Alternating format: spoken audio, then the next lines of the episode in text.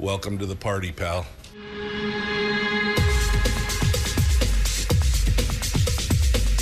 The, the Michael Dukes Show. The greed and the entitlement is astounding to me. What more could you want from a low budget radio program? This is a dumpster fire. That was just BS.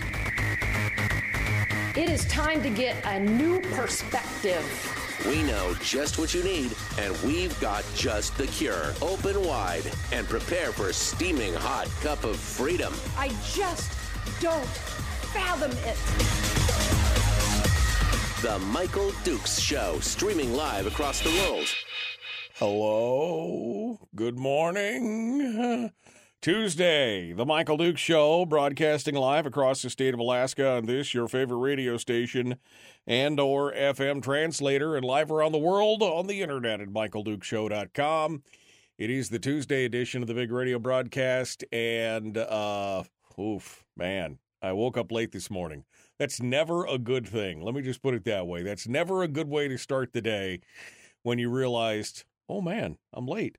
Uh, anyway, here we are this morning trying to get everything squared away, and uh, we are ready to go. It is Tuesday, which means our usual deep dive into uh, three big topics for the state of Alaska with Brad Keithley from Alaskans for Sustainable Budgets.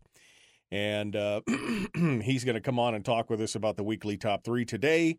It's the economics of the PFD. We're going to talk about the importance of the PF board, the Permanent Fund Board, and also uh, the conservatives who are ready to spend all the money. I, I, that sounds oxymoronic. I just don't think that that I, those two things do not compute. Uh, you keep using that word. I don't think it means what you think it means. Uh, anyway, we're going to talk about that with Brad Keithley here in hour one. And then in hour two, we're going to be joined at the end of the show by Chris Story for our weekly uplift and everything else. And uh, that's it. That's that's a good thing. I'd say we just get started. I stop screwing around. Let's just jump into this and get things rolling. Uh, joining us this morning is uh, the man, the myth, the legend, uh, Brad Keithley. Uh, who joins us this morning to talk about the weekly top three. And he's with us right now. Uh, good morning, sir. How are you?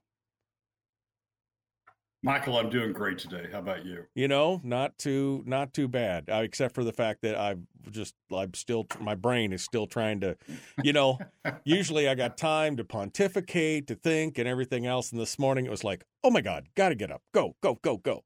So a uh, little behind the power curve this morning, but you know, just just like a basketball player, don't think, just react. Don't get don't, oh there you go. Don't think, just react. See, I'm not a sports guy, but I can I can definitely feel that this morning. Um, all right, Brad. Well, let's uh, let's get started here uh, in talking about the weekly top three. We missed you from last week. We know you've been traveling and uh, enjoying yourself and and having a lot of good times, but today we're going to talk about um, the uh, a bunch of stuff, but the first one is the economics of the PFD um, and how. Uh, anyway, I just give me give me the rundown here. What you're talking about uh, with your thoughts on this? I can't even I can't even form a cohesive sentence at this point. So let's go. Well, there have been, there have been several editorials, op eds, including one by me, um, uh, reactions to that, articles um, uh, reporting pieces uh, this past couple of weeks on the PFD. And there's one consistent theme, I would hope not including mine, but there's one consistent theme that I sort of see through all of these. There's two issues that the PFD raise to me. One is the fairness issue. Are we treating middle and lower income Alaska families fairly? The second is the economics issue, the economic impact issue. And that's the issue that's captured by ISER's 2016 analysis that's still valid today that says cutting the PFD has the largest adverse impact on the overall Alaska economy. The theme running the, the the constant the constancy between the various articles, some of the op-eds and uh, and other things uh, that we've seen and heard over the past week is people focusing on the fairness issue. And they want to say, and, and the fairness issue sort of devolves into yes, we know we're treating middle and lower income Alaska families uh, unfairly uh, by using PFD cuts to fund government, but give us that money and we'll treat them fairly by directing government programs that, that respond respond to their needs. Typically, in that in that conversation, they focus on lower income families and and leave out middle income families, but but nonetheless, they try to deal with the fairness issue by saying we've got a response to the fairness issue. The thing that's the thing that's increasingly troubling me is is very few to none of these discussions focus on the economic issue. It's like it's like if you ignore it, it'll go away. The economic issue is cutting the PFD has the largest adverse impact on the overall Alaska economy uh, for two reasons. One is its regressivity; it takes more money out of the people who would spend the money, out of the hands of the people who would spend the money, middle and lower income Alaska families. But the second, the second, the second economic issue is the fact that it focuses all of the burden on Alaska families. Unlike in 49 other states, uh, they we don't spread the burden to include non-residents, and non-residents would contribute, according to the ISER 2016 study. I've updated it to look at uh, at more recent analyses of of uh, of people coming into this or or non non residents working in the state would would would would reduce the burden on Alaska families between 10 and 15 percent.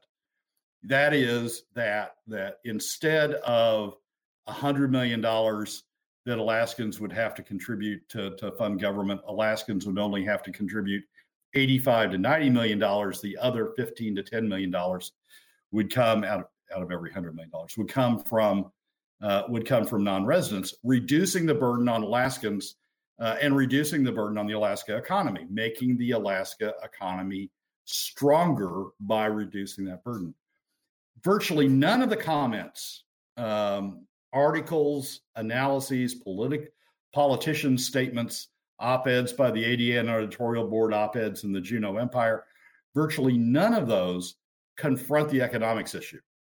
Sometimes people will say, oh, well, that's based on a 2016 study that that identified that was focused on the short-term economic impacts on Alaska of PFD cuts. But here's the deal. The factors that influence the outcome of that short term of those short term uh, impacts are long term. They're persistent. Two things: one, the regressivity that takes more that takes most of the money out of the hands of people who would spend it, middle and lower income Alaska families. That's persistent. It, the regressivity doesn't get doesn't get any less over time. And the second is the is focusing all of the burden on Alaska families uh, by using PFD cuts as opposed to a broader based tax that would that would include non-residents. That doesn't change over time. PFD cuts continue to take money out of the hands of, of Alaska families do not have non-residents contributing. So when people say, "Oh, that's just the, the ISER analysis was just focused on short-term impacts," well, that piece of the ISER analysis has is is persistent, is a is a long term impact because the factors that affect it are long term uh, are long term factors. So people just I'm, I'm it, it's it's it's disconcerting to see people say, "Oh, we've got to focus on the Alaska economy. We need to." You know, provide jobs to Alaskans. We need to provide income to Alaskans. We need to provide uh, uh, economic. Uh, we need to improve the economics of the, the, Alaska situation. So a lot of times, people say by spending more here, or spending more on con- construction budget, or spending to support childcare, or spending to to to support K through 12.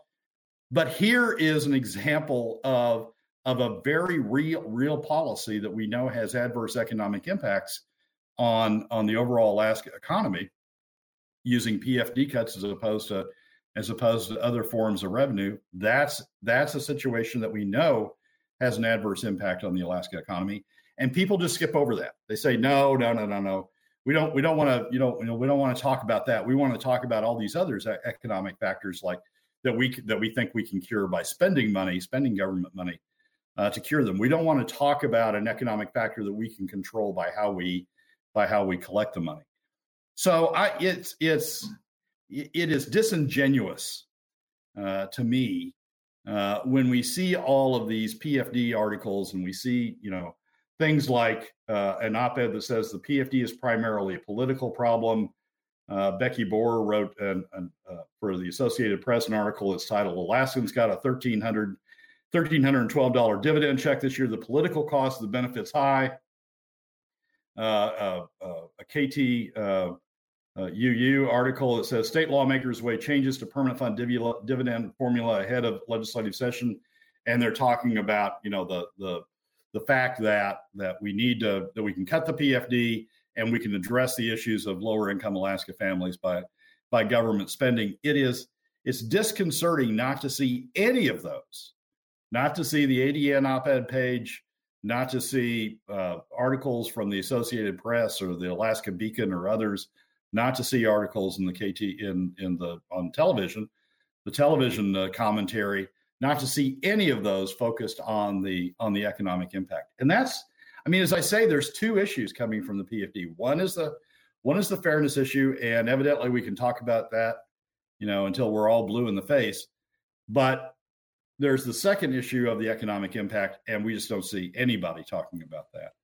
The yeah. other the other piece of the economic impact is what Rob Myers talks about. What are we doing? What are we doing long term? What are we doing by by continually funding more and more government spending by taking money out of the private sector and creating a dependence on government? That's also an economic issue, and nobody's talking about that. So it's it's it's it's it, as I say, it's disconcerting, it's disingenuous to see people, you know, talk a lot about PFD and talk a lot about the need for PFD reform without addressing the impact of what we're currently doing on the economy uh, through PFD cuts. I thought it was interesting that uh, one uh, article that you talked about from the AP because I saw the AP article uh, outside of our discussions um, for one of the morning from one of the morning news roundups, and I was like, that uh, it just you know the the political cost for the benefit is high. I mean, what are we talking about here? These people love taking that money everybody's on board. The, there's a few that are crying about, uh, you know, them not following the law, et cetera, et cetera. What real political cost? They're getting everything that they want. I mean, they are getting access to the main piggy bank there and able to spend it on whatever pet project they want. I didn't see a high political cost there. I mean, this last year there was not a contentious debate over the PFD, right? I mean, the year before, yeah, I mean there was some there was some infighting, but uh, th- this last year, no, it was pretty much. I mean, they knew they didn't have the upper hand. There was no discussion really on the classic formula. The fight was kind of over the 50 50, but really that wasn't even really much of a fight by the time it was all said and done. Yeah, it's a there was a fight in the House on the floor in the House. The Senate sort of forced it through, but there was a fight on the floor uh, in the House, and that's where uh, uh, the representative from Juneau made uh, made the, uh, the, the the now infamous statement "free rides die hard." Right. Right. A Democrat legislator, Democrat legislator, complaining about uh, uh, you know people trying to defend the PFD, which has the largest, which has which has a positive impact on the on the constituents that she claims to represent.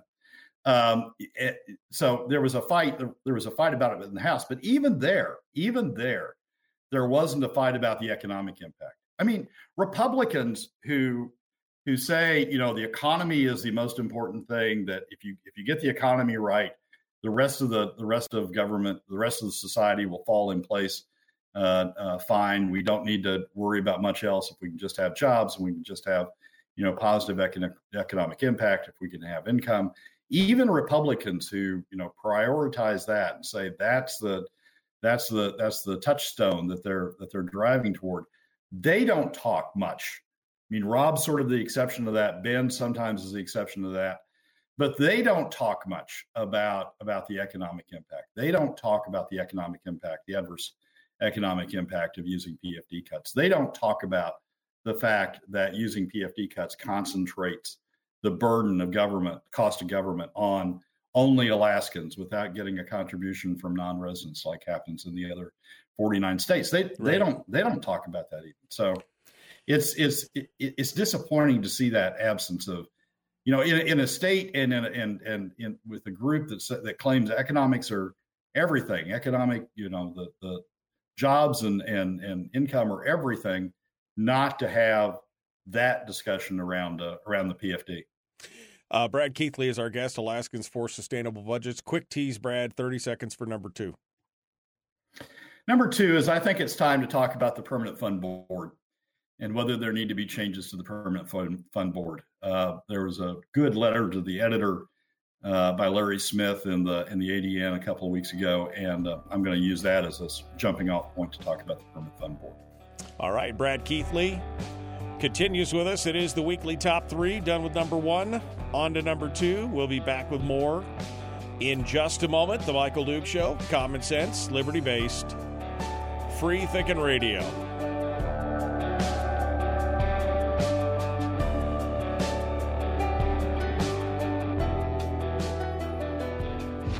If you missed the show, you can listen to it on your time with Dukes on Demand.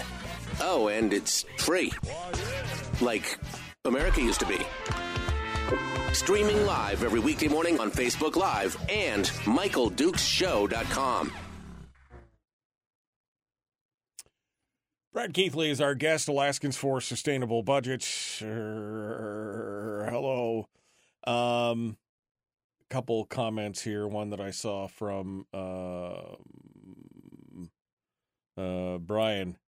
Uh, he was talking when we were talking about non-residents. He said, but on the other hand, the non-residents don't consume much of the way of state services, do they? Question mark. Uh, what's your well? Yeah, go ahead. Well, some of the non-residents. I mean, we've talked about this on the show before. Some of the non-residents are military uh, who go to our schools, who use our roads, who uh, uh, who uh, use uh, support services in in some cases. So so that segment certainly does, but but it's non-residents may use less. They use the roads, they use the airports, they use they use state funded services that way. But look at what look at what Alaska is giving up compared to the other 49 states. They wouldn't non-residents don't use state services any more or any less uh, than uh, than in other states, but other states view them and view their income um, or their their purchases in terms of sales taxes view them as an opportunity to reduce the burden uh, on their in-state residents. And 49 other states, in varying ways, some ways through sales taxes, sometimes through uh, uh, income taxes, sometimes through uh, New Hampshire's investment tax. Um, but in varying ways, every other state takes advantage of that non of that non-resident income source as a way of reducing the, the burden on Alaska on, on residents. Alaska doesn't. Uh, and as a result, compared to the other 49 states, our residents are burdened much more heavily uh, than uh, than the residents of other states. So, I we can we can debate about how much services they use. We can debate about uh, you know whether they're just fly in fly out or whether like the military they're they're they're permanently here using the schools and other pieces. Uh, but but the fact is we're giving up a revenue source uh, that other states use uh, and would could be used to reduce the burden on alaska families. Uh, anthony says talking about political costs you know he's like dude like 12% of the population voted. That means there was only a 12% margin of cost politically. It's true. I mean, really, I mean, who's is anybody is this thing on? Anybody really paying attention? I mean, that's that's we just saw this election come out here um, you know, for the local municipalities and and for the for the boroughs and stuff. And yeah, I mean, 18% uh, you know, uh, uh 18% turnout I think was the highest uh, some of the bar- some of the districts were down as low as six percent. I mean, people are just I don't know if they're throwing their hands up in the air or what. Yeah, well, they may be throwing their hands up in the air, but the but the representatives that we elect, how, what by whatever whatever means or whatever population elects them, they're supposed to be looking out for the economy. I mean, that's that's why we elect them. They're supposed to be maximizing the Alaska economy. They're supposed to be looking out for for Alaska citizens and reducing the burden, reducing the burden of, of government costs on Alaska citizens. And and this group that we've elected by you know by 12% or 18% or 2% or or whatever whatever we've elected them, they're not. They're they're they're looking out they're looking out for a segment of the Alaska economy, those that currently don't have any revenue burden on them. Uh, they're looking out for that small segment, but 80% of Alaska families and the overall Alaska economy, they're not looking out for uh, uh, for those people. So, yeah, we we we we elect them with a with a small with small number participating, but they're supposed to have the broader view. Brad, you're awake. You've been up for a while. Obviously, how are things? You're doing the music festival, right? Yeah, I'm doing a music music festival out in uh, Cape Breton, out in Nova Scotia, on the other side of the continent. I did a calculation when I came here. Cape Breton is as far from Anchorage as as Cape Breton is from Rome, Italy. So I'm. it took me took me a few miles to get here, but uh, music's been great. The food's been great. The scenery's been great. Okay, well, good. Well, I hope you're enjoying it, and uh, I know that's your quiet spot out in the world there. So I hope you uh, I hope you uh, enjoy it and relax out there. All right, we are about 20 seconds out, ready to jump back into it. The Michael Duke Show. Common sense, liberty based, free thinking radio. Please like and share, like and follow. Let's get back to it. Here we go. Let's do it now.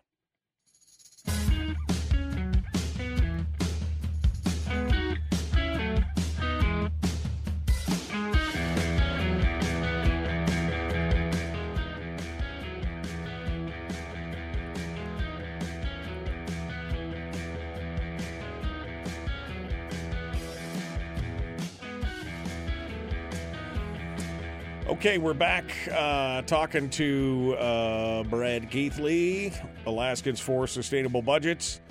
The weekly top three. We're on a number two, which is a discussion about the Permanent Fund Corporation Board. Uh, politicized? Question mark. Yes, more, no.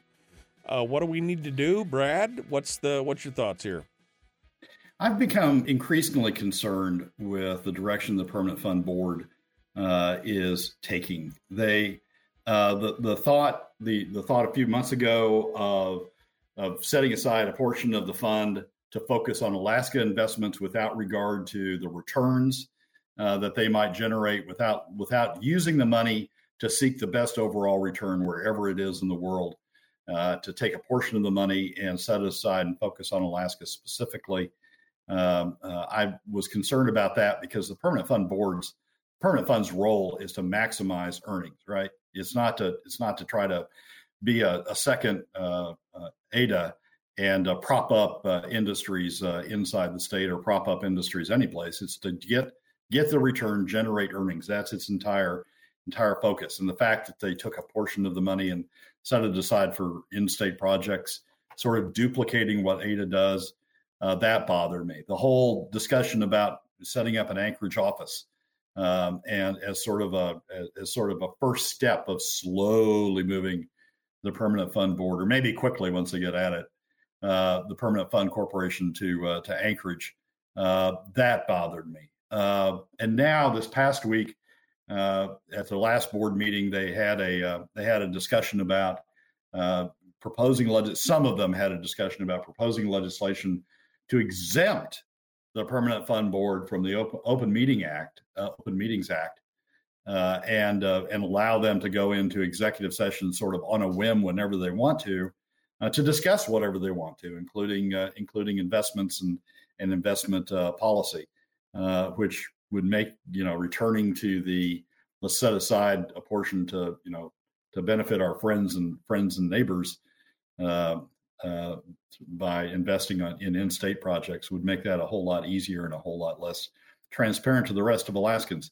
I think I think the permanent fund board uh, may be sort of spinning off in a direction that is that is problematic. It is a political board. Uh, it's in, in, in, appointed uh, by gov- by the governors. Uh, doesn't even have legislative confirmation. Two of the members, two of the six members, are uh, members of, uh, of the administration itself are have to be commissioners. Uh, the other four are appointed by the governor, and and now, given the turnover that's occurred since uh, since uh, Dunleavy took office, now all of the appointees are are Dunleavy appointees again without legislative confirmation, without legislative vetting. Um, and I and I and I think we're seeing a direction. We, we see the potential, and I in fact think I'm seeing the the like the the the, the actuality of the permanent fund board being used to for political purposes to pursue political agendas um, uh, in priority to uh, its primary purpose of generating generating returns. Larry Smith from Homer, uh, who was the uh, compiler, the editor of of um, uh, Governor Hammond's "Diapering the Devil," uh, that book was published posthumously. Uh, Hammond had completed most of it. A lot of it came from his prior books, but he he supplemented it with additional material. Uh, great book uh, that talks about Alaska fiscal policy still has relevance today. Uh, when Hammond died, uh, the, the, the the manuscript went to Larry Smith, and Larry Smith edited the completion of it. Larry Smith had a uh, has a has a letter in the ADN a week ago uh, that talks about permanent fund trustee selection and talks about it being that we need to professionalize it. We need to need to make it at least subject to legislative confirmation if not setting up a board uh, that that nominates in the, in the same way, maybe a preferable way, but in the same way as the judicial board uh, nominates uh, judges, uh, nominates uh, professionals uh, for the the permanent fund board and and and depoliticize it. the permanent fund board was set up at a time when Larry makes the point, and others have made the point.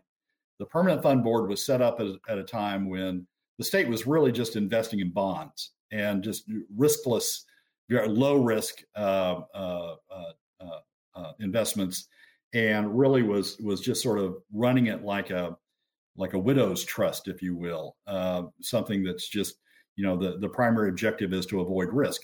Permanent fund has changed a lot uh, since those days. Well, and it was also in the beginning, it was also dealing with fairly low low amounts of of investment capital. Uh, the permanent fund's changed a lot uh, in those days. It is now investing all over the place in uh, in a small share still in bonds, but a lot of it in stocks, and even more of it in alternative equity investments, private fund where they're co-funding with uh, or co-participating uh, with uh, hedge funds and and investment bankers and in various projects in in ways that aren't always obvious.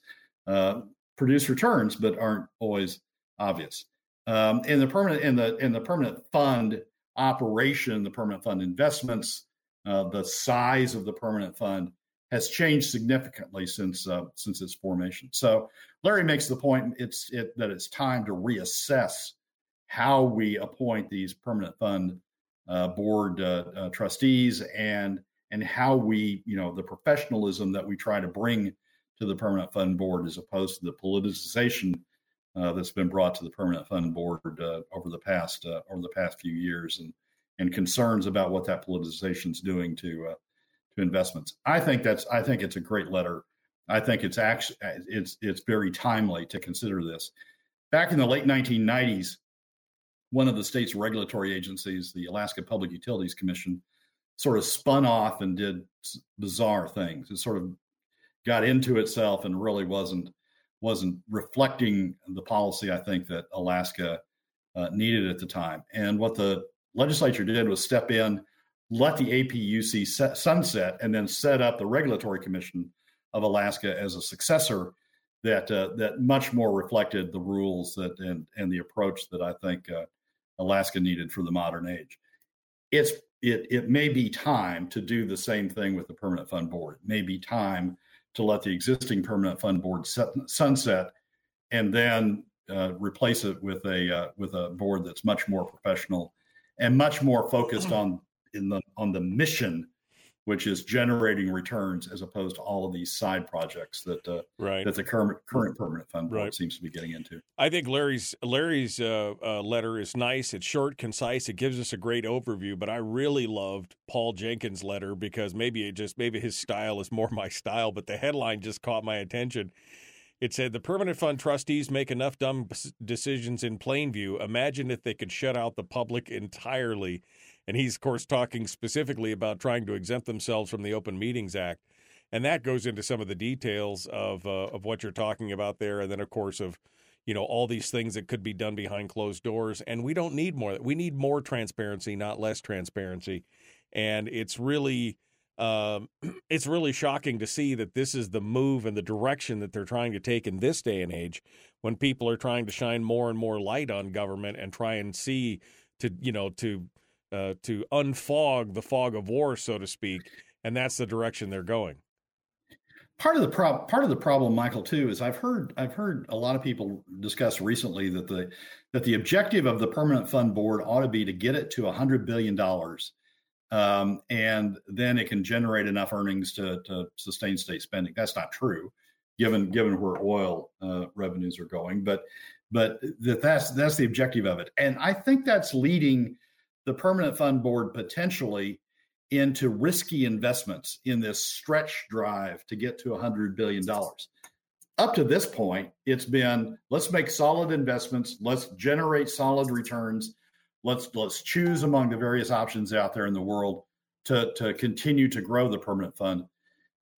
Trying now setting an artificial target and trying to stretch drive toward that will lead you to make more risky investments to try to achieve the higher returns you need uh, to get to the $100 million i don't think we need that objective. Uh, i think we just need to stay in the mode that we've been in which is to find solid investments that produce solid returns have solid uh, uh, financials around them and keep going down down that road. So I just I, I just I, I'm increasingly uncomfortable with the direction that the permanent fund board is taking it. Not only the political stuff of investing in state, not only the uh, uh, the the the the the discussion about you know let us do it in secret, but I'm just increasingly uncomfortable with sort of the the fundamental drive of what the of what the permanent fund board is trying to do. So I, I think it's time to evaluate uh, what we what we've been doing, what the what this board is doing, and look at whether there's a better structure to try to achieve the objective that we set originally. And quickly, if you had your druthers, what would you say? Would you say board confirmation by the legislature? I mean, not that I necessarily am a huge fan of the legislature. On top of it, and you already know that their goal is again the hundred million, hundred billion dollar mark, but uh, for many of them anyway. Uh, so what would your what would your solution be? I think Larry. I think Larry's outline. Larry's letter outlines an approach that would set up sort of a, a nominating board that would focus on uh, professionalism, focus on uh, uh, uh status, uh, professional status. We don't have any investment bankers, as far as I know, on the board right now, um, and we don't have anybody who talks the language well, Ellie Rubenstein might classify as one, but we don't have. I'm not sure I trust her, but we don't have we don't have people who who understand uh, sort of the dynamics of what goes on in the investment community. Or we have one, and she's sort of leading everybody else around by the nose. I think I think sort of re-looking at the criteria and maybe having a pre-clearance and then legislative confirmation uh, to some degree, as we do with judges, uh, is uh, is an approach that uh, that has a lot of merit. Let's uh, quickly tease number three before we move on here.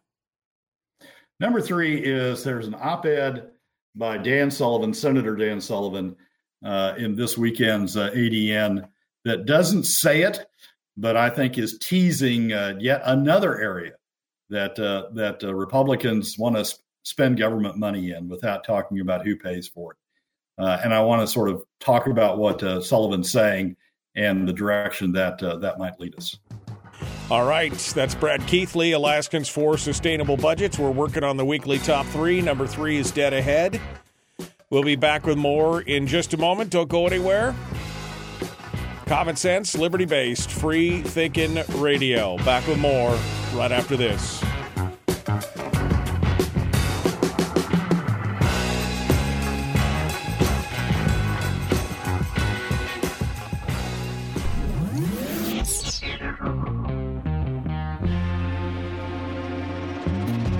Listened to by more staffers in Juneau than any other show. Because their bosses told them to. And after what they just heard, oh man, they're going to be pissed. You're a bad, bad man. The Michael Dukes Show.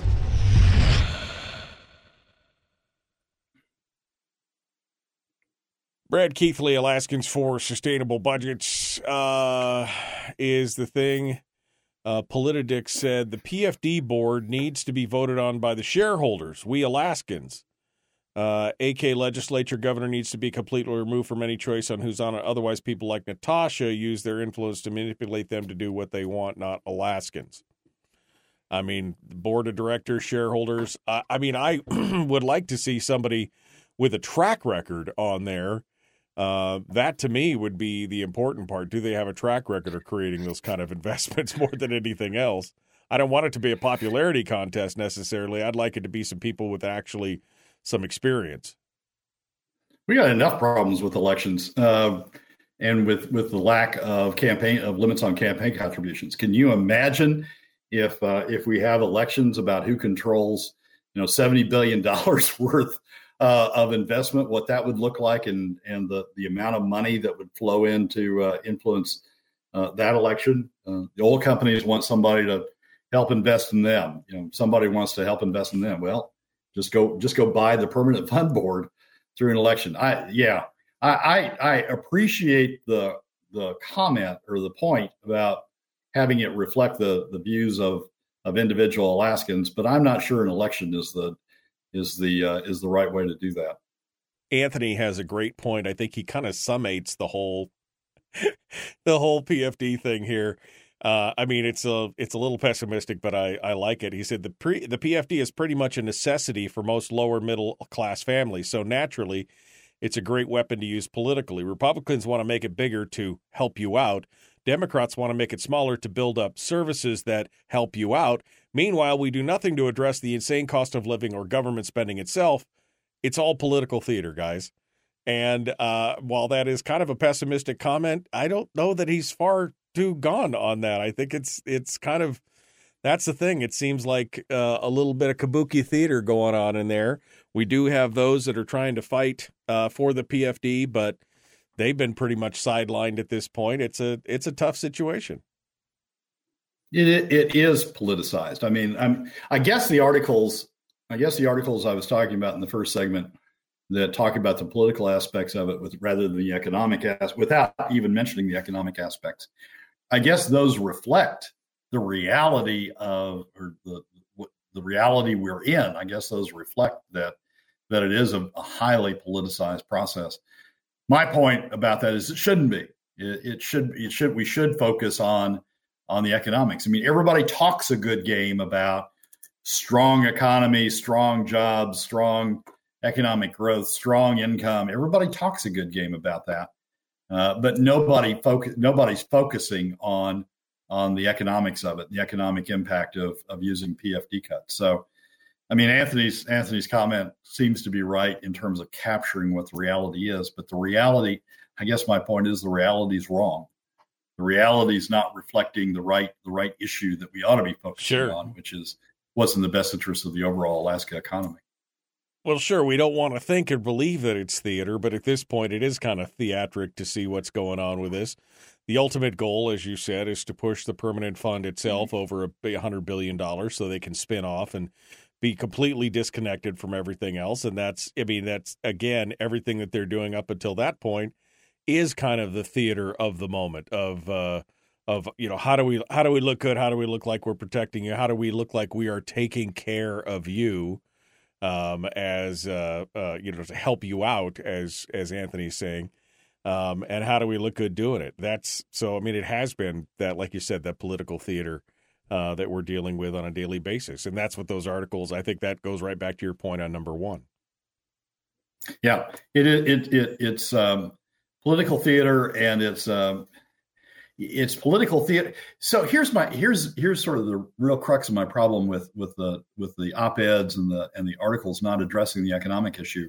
They aren't educating Alaskans about what's really important uh, in in in the PFD battle. They aren't educate. They aren't helping Alaskans understand the adverse impact of using PFD cuts to fund government. The adverse impact of that on on the economy relative to other alternatives and so it's it's sort of this vicious circle, right? I mean, it's the the the the the people act that it's people talk about it as a political issue, and so politicians act on it as a political issue, and so the press talks about it more, even more as a political issue, and the politicians act on it. Somebody, I, I tried with the op-ed. I'm not sure how much progress I made, but somebody's got to stand up and say, "Look, this is. It, let's talk about the fairness issue at some point. But this is an economics issue. This is an issue about what's in the best interest of the Alaska economy. jobs, and income. And let's focus on that, folks, because we say we do. Let's actually go through and do it, and let's focus on the PFD in that way. Brad Keithley, Alaskans for Sustainable Budgets, is our guest. Uh, the weekly top three continues. Number three coming up, um, and uh, let's uh, let's let's continue on and uh, and get that number three out of the way. Here we go. Common sense, liberty based, free thinking radio. Three, two, one.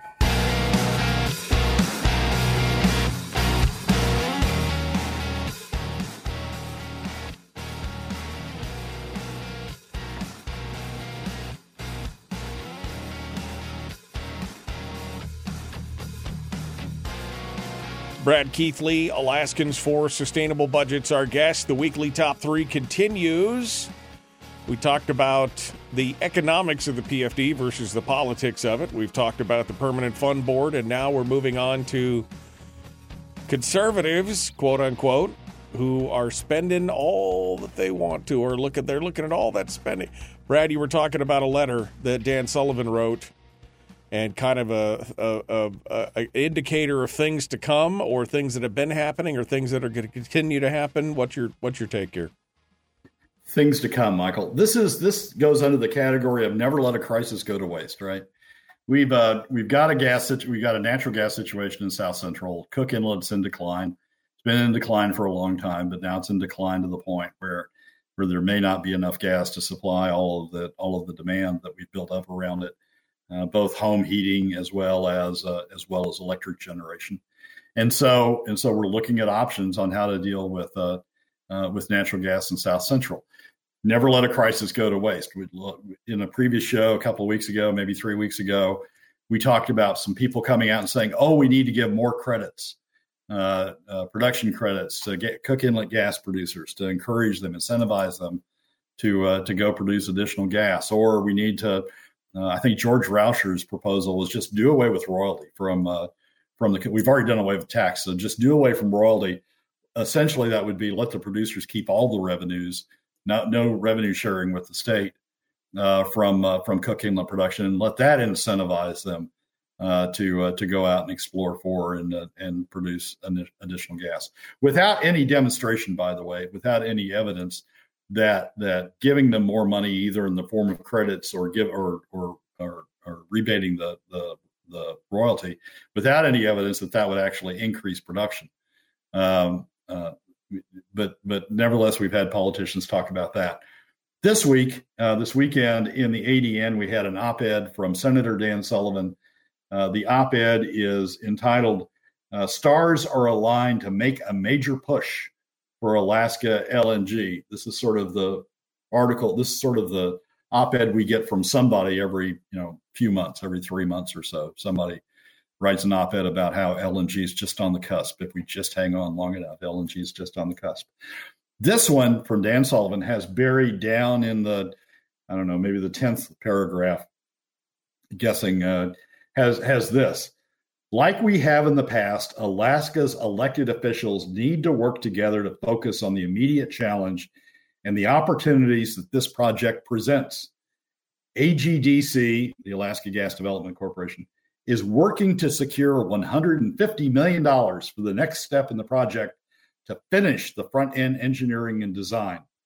Having the state as a co investor alongside the private sector in this phase would send a strong signal to investors and help Alaska LNG's chances of getting over the finish line. Well, guess what that is? That's a pitch. I mean, it doesn't say it in, in, in those words, but what it is is a pitch for the state legislature to step in and fund a significant share, if not all, of the $150 million for the next phase right. of studies that get us to the point where we may be in the hunt uh, with other projects for LNG. Look, LNG would be a great thing. It would be a wonderful thing to, to have for the state. It would mean jobs. It would mean uh, gas supply to Fairbanks and to South Central uh, in a way that's not dependent on the Cook Inlet. Uh, it would mean exports. It would mean uh, it would mean potentially mean, uh, depending upon what the value at the wellhead is, given the gas at the wellhead, it would potentially mean revenues for the state, though that's not guaranteed. Um, look, it'd be it, it'd mean great things. But you know, the Mat-Su rail extension at one point was supposed to mean great things. Look what the look what the Mat-Su rail extension is going to do uh, do for the state, or look at what you know the the grain silos in Valdez or the barley project up in the Delta uh, is going to do in Alaska. We're great at coming up with ways with with projects that will make the state great. All we have to do is spend money on them uh, and uh, and and and and look at the benefits. Well, you know the benefits seldom show up. TAPS, which which Sullivan interestingly enough cites in uh, uh in the in in his uh, editorial, was built with all private money these great things, these great things, if they're so great, if the economics of them are so great, then the private sector ought to be the ought to be the one that uh, is chomping at the bit right. to go forward and, and do them. These pitches about just give us a little bit more state money and we'll be there, um, and uh, and we'll be right on the cusp of doing it. Those those are sounding increasingly hollow to me, especially when, uh, just like the Democrats, when they talk about just give us a little bit more K through 12 spending, or just give us a little bit more university spending, or just give us a little bit more childcare uh, subsidies, and we'll be and and we'll be right on the cusp of making Alaska great again. Especially when, you know, they have these columns about talking about the spending, but don't address who pays. Right. And guess guess who would end up paying for this hundred and fifty million dollars? Or guess up who well, guess who would pay for the hundred and twenty five million dollars? Every time. Or guess who's going to. yeah, I'm sorry. I apologize. Every time I hear uh, about this argument, all I can think of is sitting in Jim Whitaker's office, who's the former mayor of the North Star Borough, and he was also on the Port Authority there, the Gas Line Port Authority in Fairbanks and everything. And he had this he had this thing framed behind his desk, and it said, "Gas in Alaska next year." And I'm like, okay, great. It was a Daily News article from 1957 or something. I mean, it was just like gas tomorrow. Gas. How much have we poured into this already, Brad? I mean, since the Palin start and, and, and all this other kind of stuff, how many million, when Walker was there, how many millions of dollars have we done for front end work and FERC and all this other kind of stuff? We've spent hundreds of millions of dollars on this, but all we need is another $150 million more to take it over the finish line for a $45 billion pipeline. How much do we have to partner up to know? I mean, it's it's you know, you, fool me once, fool me fifty three times is a whole nother thing. yeah, that's and that's sort of what we're getting into, Michael. I mean, it's it's just give us 150 million dollars more, and we'll be we'll be, or George Rauscher just you know just just give up on on royalties from the Cook Inlet, or you know give them credits. Other other legislators have proposed credits. Just give us give them a little bit more, and and, and we'll be fine. All sorts of great things will happen. Well, we did that in the in the early 20 teens. We gave a lot of credits to uh, to, to Cook Inlet producers, and we got a little bit of gas for a little bit longer.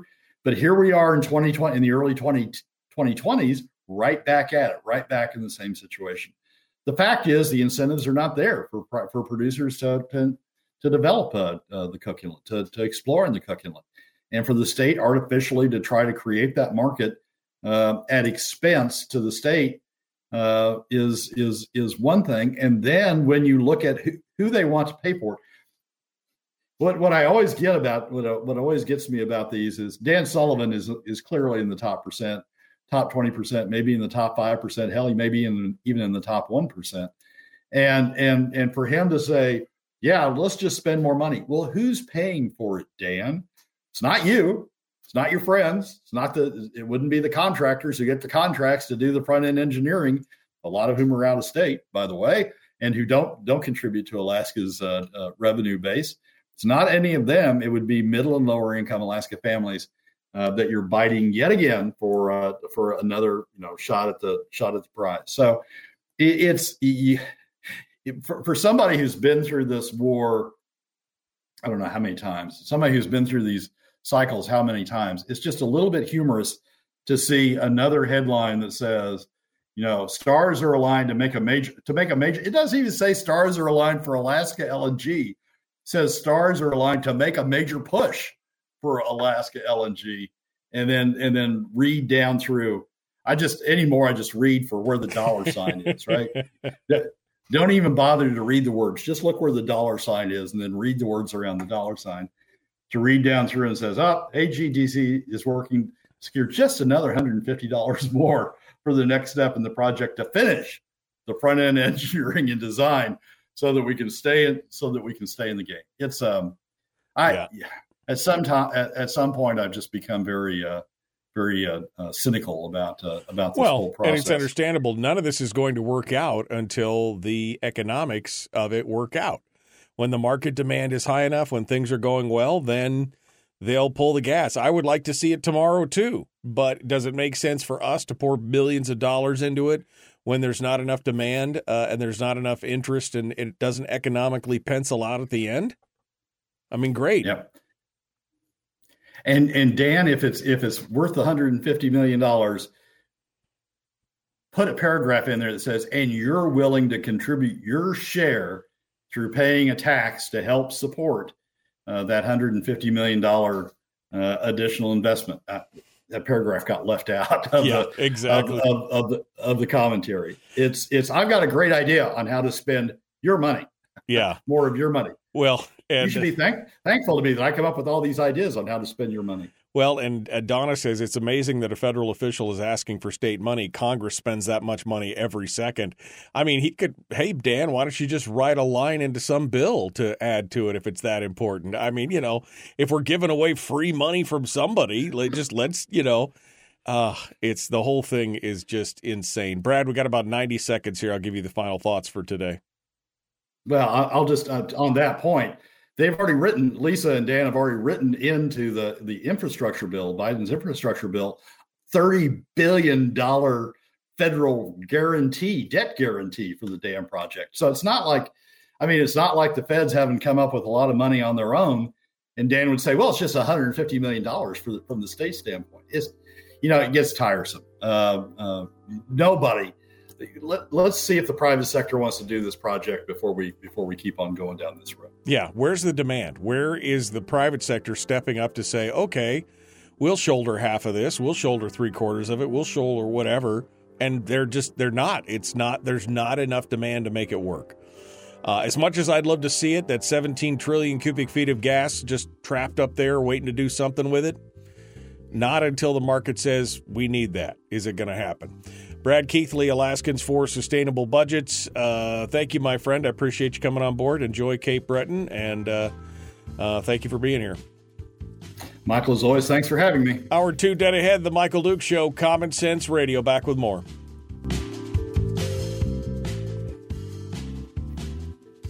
It'd be interesting, Brad, um, you know, in your spare time, since you've got all this spare time. Um, to do the analysis of what I mean, how much has been spent since the Murkowski and Palin administrations when they first started getting into this, where the state was spending a lot of money on the front end of this whole gas line thing, and then through Walker and everything else. How much money have we spent on the state's preparation for the gas line? Um, I mean, it's got to be. I mean, we're into the hundreds of millions of dollars already, right? Oh, I, I, think we're north of a billion dollars by yeah. now, Michael. I'll, I'll I'll put that on my to do list to uh, might make an interesting chart of the week. Yeah, just sort of visualize how to how to stack it up. But uh, yeah, uh, I think it I think it's well at, maybe well north is too too uh, generous, but I think it's north of a billion dollars. And I mean that money. And, and, and, go ahead.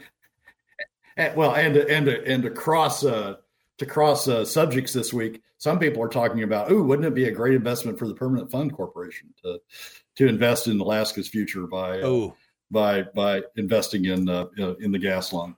Again, the track record the track record of the state in investment in in in projects like that. Uh, you know, Delta Barley and and uh, storage and and the th- I mean, all you can think of is all these things that have like, oh, this will be great you know, it craters and you see the mushroom cloud from space and you're like, oh God, uh, what happened there? Yeah, I don't think I want to endanger the permanent fund with something like that. I mean, it just it just doesn't economically make sense. But that's that's what I mean. That's what the permanent fund board is starting to. It, it, would be eking toward, or start has been starting to eke toward with all these in-state investments, right? Well, let's build Alaska up. Let's use some of this money for the benefit of the Alaska economy, listen, and Alaska companies, and and and and to some degree, there's some speculation that that these initial investments, uh, this initial Alaska investment program, was the first step to step up to investing in the in the LNG project. So, I mean, it's as I say, people can come up with all sorts of through my entire career. People have come up with all sorts of great ideas about investing money. You know, I I can make this return. I can do this. Your money. I don't want to put any of my money into it. Your money. Uh, but but aren't these all aren't these all great ideas? And and yeah, sure they're great ideas. But you know, if there's such a great idea, Dan, put your money where put your money, not the federal money. You put a lot of federal money in there. Put your money where your mouth is by saying that uh, that there ought to be a, a tax uh, that would that would reach you uh, to support it. And and and what you will have when you say that is crickets. It'll be oh no, yeah. Well, it, it, benefits benefits all Alaskans, so it's okay to take the PFD. Well, I mean, look, it would be great to have access to Alaskan gas, but the problem is, is by the time we built the pipeline out and did all this other kind of stuff, the economy of scale of just the demand in Alaska, you'd be paying three or four times what you're paying for gas right now. Uh, you know, based on just bringing that line down, because there's not enough demand to give it the volume and the economy of scale that it needs. Uh, I mean, it'd be great to have Alaskan gas. Don't get me wrong, and I think in the future that's where. I mean, eventually there will be a drawdown of gas, worldwide gas, enough that that will become viable. But up until then, you know, one day it'll be economical. But until that day, don't keep throwing money at it until you think it is. There's a lot of gas in the world, Michael. Oh, I mean, yeah, you know, economically, huge amount of gas. One day, I mean, who knows? It could be 2150 at this point. I have no idea how long it'll be before it becomes viable, but we do have a huge chunk of gas out there, and it would be nice we to do. use it. But it'd be great to monetize it. Absolutely, it'd be great to monetize it. But uh, I mean, we have a lot of ice. It'd be great to monetize the ice. we we have a lot of things, but but we can't monetize all of it and and spending money thinking that thinking that we're going to be able to monetize it thinking that there's going to be this great payday at the end especially when somebody's saying i want to spend your money to to to monetize this thing um, i just you know you got to be you got to be skeptical about it. Yeah. You got to be skeptical about it. Absolutely. Um, i agree with that. Um, it was uh, what was it? Andrew Halcro um, was the candidate in what 2004. He thought we could build a pipeline using the permanent fund. Yeah, well, Halcro was into that. Uh, Walker was into that at one point. They all thought that they could either use the permanent fund or, excuse me, leverage the permanent fund as a uh, mm. as collateral uh, I think, as collateral for the uh, for for the building a pipe. But it's a forty-five billion dollar pipeline. It's not like it's gonna, you know, it's not like it's a drop in the bucket. Yeah, exactly. And even the equity portion. I mean, the equity portion is maybe twenty-five uh, percent to to you know a third of that. So let's say it's 15, 15 billion dollars is what you have to come up with on the equity side and, and debt finance the rest of it. Uh, I mean that that's fifteen billion dollars. That's a lot of money uh, uh, just on its own, and it's and it's you know, and and people say, yeah, it's a great deal. It's a great deal. Just use your money to to to finance it. Don't don't tax me. Don't make me pay for any of it. Just use your money to finance it. It'll be don't worry about it. It'd be, it'll be a great payoff for you. um, I mean, I've had I've I've, I've had uh, uh, investment bankers or financial managers that have smoother presentations than that. Right. At least they, at least sometimes they say, "Well, I'm in this project, so I want, I want to, you know, let you participate in this project also." Um, yeah, well, you want me to participate at 15 times the amount you're in it, but I, I, I, at least you're smooth enough to recognize that that you've got to say you have some skin in the game yourself before you before right. you try to drag in others. Uh, Sullivan isn't even saying that. Yeah. Well, Brad, uh, appreciate you coming on board. Thank you for joining us this morning. And as always, uh, it's uh, it's interesting. It's interesting stuff. I appreciate you helping us out this morning and giving us your thoughts on it. Appreciate you being here. Michael, uh, thanks for having me, and uh, look forward to it again next week. Enjoy the music, my friend. Enjoy that music, soothing the savage soul. That's what it's all about. Appreciate you coming on board. Thank you. Thank you. Uh, Brad Keithley, Alaskans for Sustainable Budgets. Out of time, hour two, right now, The Michael Dukes Show, Common Sense Radio.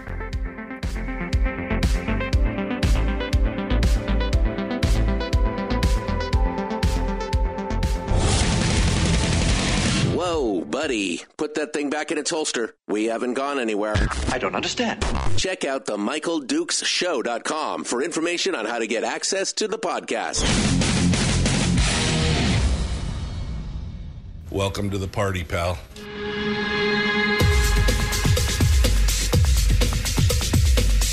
The, the Michael Dukes Show. The greed and the entitlement is astounding to me. What more could you want from a low budget radio program? This is a dumpster fire. That was just BS. It is time to get a new perspective. We know just what you need, and we've got just the cure. Open wide and prepare for a steaming hot cup of freedom. I just don't fathom it. The Michael Dukes Show, streaming live across the world. Live around the world on the internet at michaeldukeshow.com and across the state of Alaska on this, your favorite radio station and or FM translator. Hello and good morning to you. It is Tuesday and we are ready to go uh, for hour two. Uh, just finished up with Brad Keithley from Alaskans for Sustainable Budgets with the weekly top three. An interesting discussion, to say the least, uh, on uh, PFDs, uh, the the economics of it, on the permanent fund board, and now on how more conservatives are looking for more of your money to spend on the projects that they would like to. This whole thing is just. I mean, let's talk for just a second about the history of all the money that's been spent uh, around the state. And Brad said he's going to go. He's going to go pull uh, some of these numbers and put them in a chart for me because uh, I kind of challenged him on it and said, "Hey, can you, you know, take a look at?" I mean, here's here's Dan Sullivan in this latest piece, uh, which I suppose I should probably post up in the chat room so people can see this and know what we're talking about uh, Dan Sullivan's opinion piece that says, uh, you know, the stars are aligned to make a major push for AK LNG. Okay, great. Um, again, anybody who studied the economics of this and taken a look at this can see that um, while it would be great, I mean, Alaska has got what 17 trillion cubic feet of gas on the North Slope.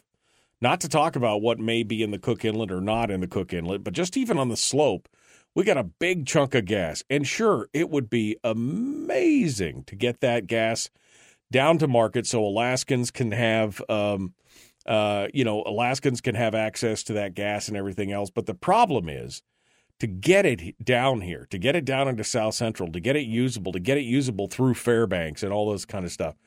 I mean, it's a multi billion dollar pipeline. What were the estimates? 45 to 60 billion dollars. And of course, you know, it's uh, cost overruns and everything. It might be 70 or 75 billion dollars. I mean, uh, especially if the government is involved in it. I mean, you could expect that there will be more cost overruns. Um, and so when by the time you get all that said and done, it, you know, you would have to pay to pay back the project, right? Because there's a payback cost on all this investment, right, that they have to do. I mean, you pay four times what you're paying right now for gas. And and is that it's just not it's just not it's just not economically feasible. And we have spent hundreds of millions of dollars getting things ready. Um, right before I left Fairbanks, this is 10 years ago now, that summer before I left Fairbanks, um, the interior gas utility, uh, which had been formed the I think the year before, which I had voted against because why do you need a gas utility when you have no gas? Um, they bonded and funded an infrastructure project. They cut uh, uh, right out in front of my house along the edge of the of my cul-de-sac. They came through and they used a cutter and they cut the ground open and they put they laid gas natural gas pipes for everything out there in the neighborhood. Why? Oh, because gas is coming tomorrow. How much money did we spend on building out the infrastructure in? I mean, just my neighborhood out there in North Pole. Uh, that pipe has been buried in the ground for 10 years, and I guarantee you it will be at least probably double or triple that before we see any kind of movement on gas availability in those outlying areas. I mean, it's been sitting in the ground for 10 years. Just just sitting there. Money that was spent. How much money have we spent on all these different things saying gas is right around the corner? Now's the time to push for this to to happen. This would be perfect. This is all we need. It's just one more little more piece of money. This sounds like one of those scams where it's like, oh, we're going to finish that project, but I only need another hundred bucks. Oh, and then later on, oh, oh, so close, but I only need another hundred bucks. And they're hundred dollaring you to death. Only it's a hundred billion, a hundred million dollars every time they turn around. It's not just oh, we just need another hundred million. I mean, come on.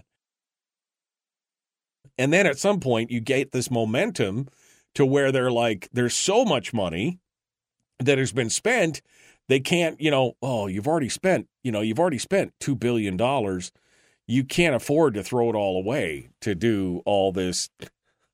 You can't afford to, you know, and then we look at the Matanuska Maid dairy and we look at the, the, the barley fields and the projects and all these other things that the state has taken some kind of equity interest in. And they're like, oh, of course, we've got to do this.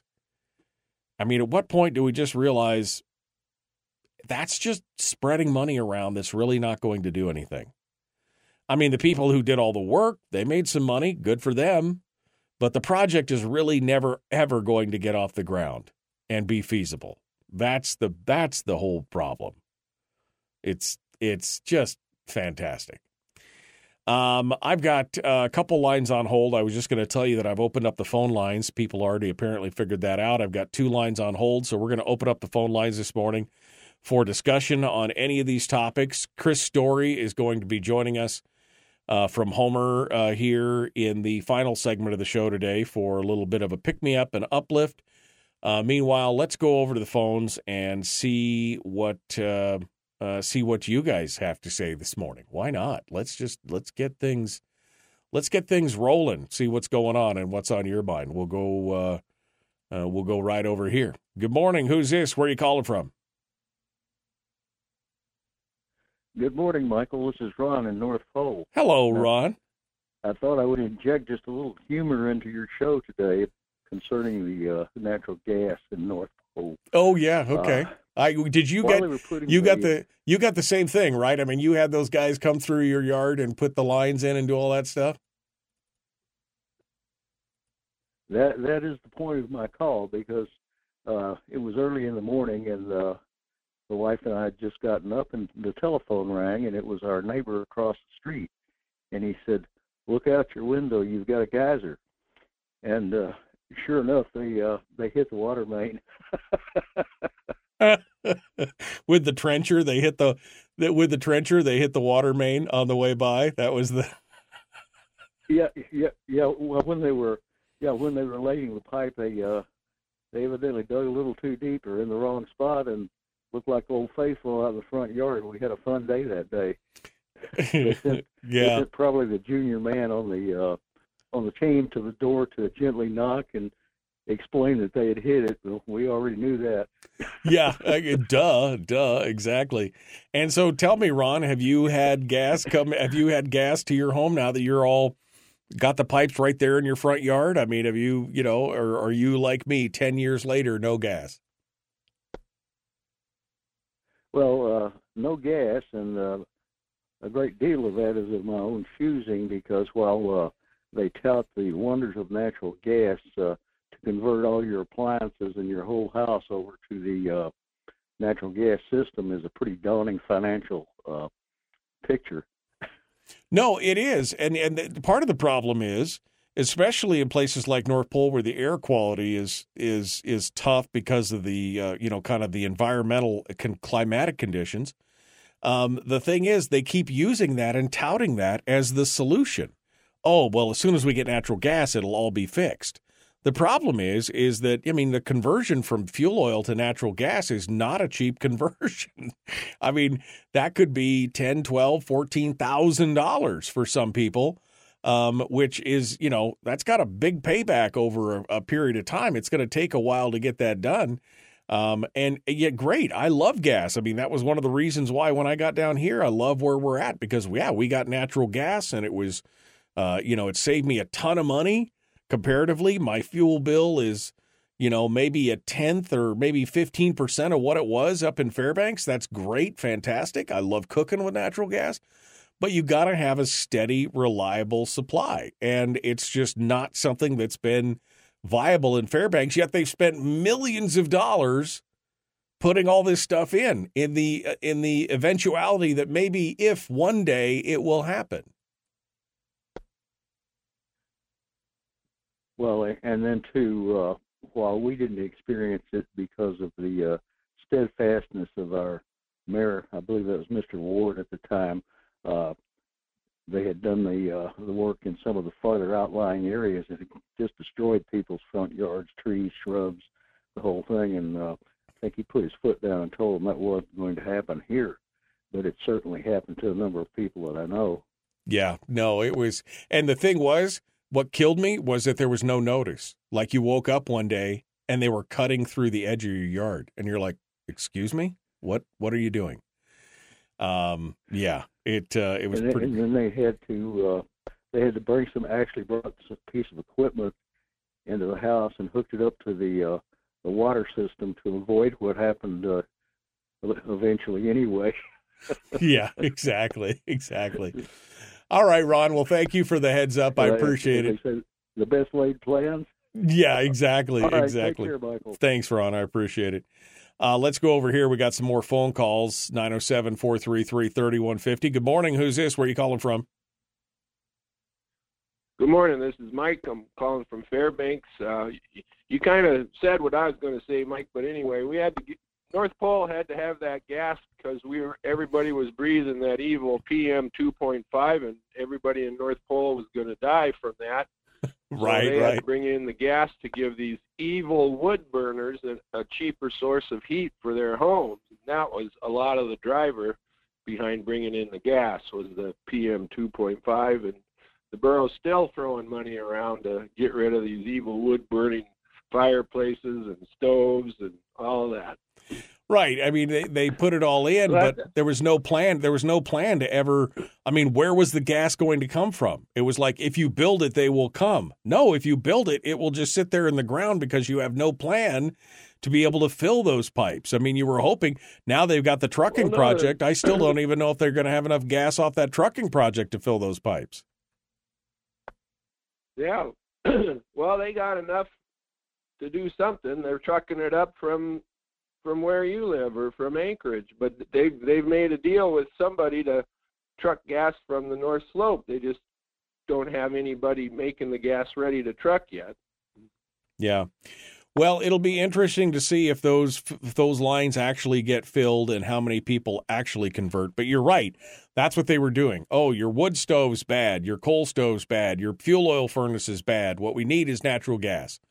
Well, great, but if it's two or three yeah. times the okay, cost, I'll let, I'm gonna let you go, Mike. I appreciate it.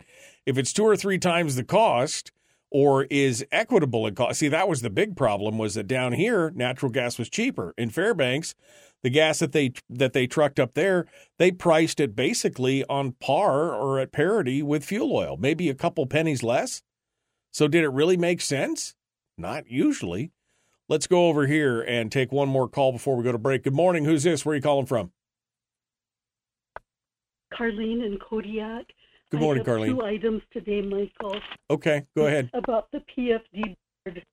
On October 2nd, in the Kodiak Daily Mirror, James Brooks had a long article from the Alaska Beacon, and it was all about the proposals of the PFD board. It would really be worth reading.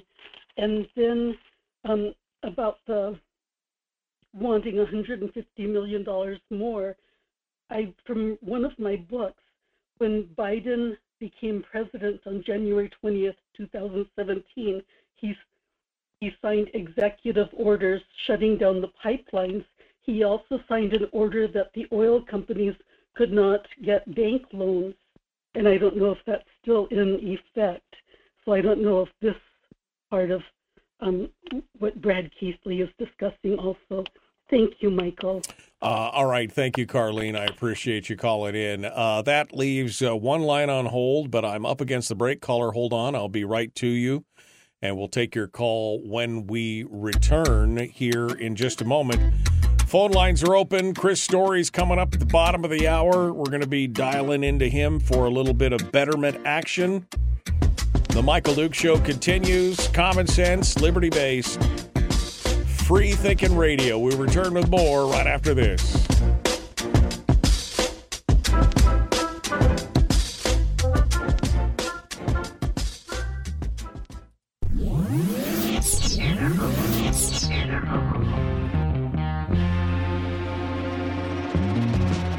Running on 100% pure beard power. Oh, also some coffee. We dip our beard in coffee. Ha, nice beard. The Michael Duke Show.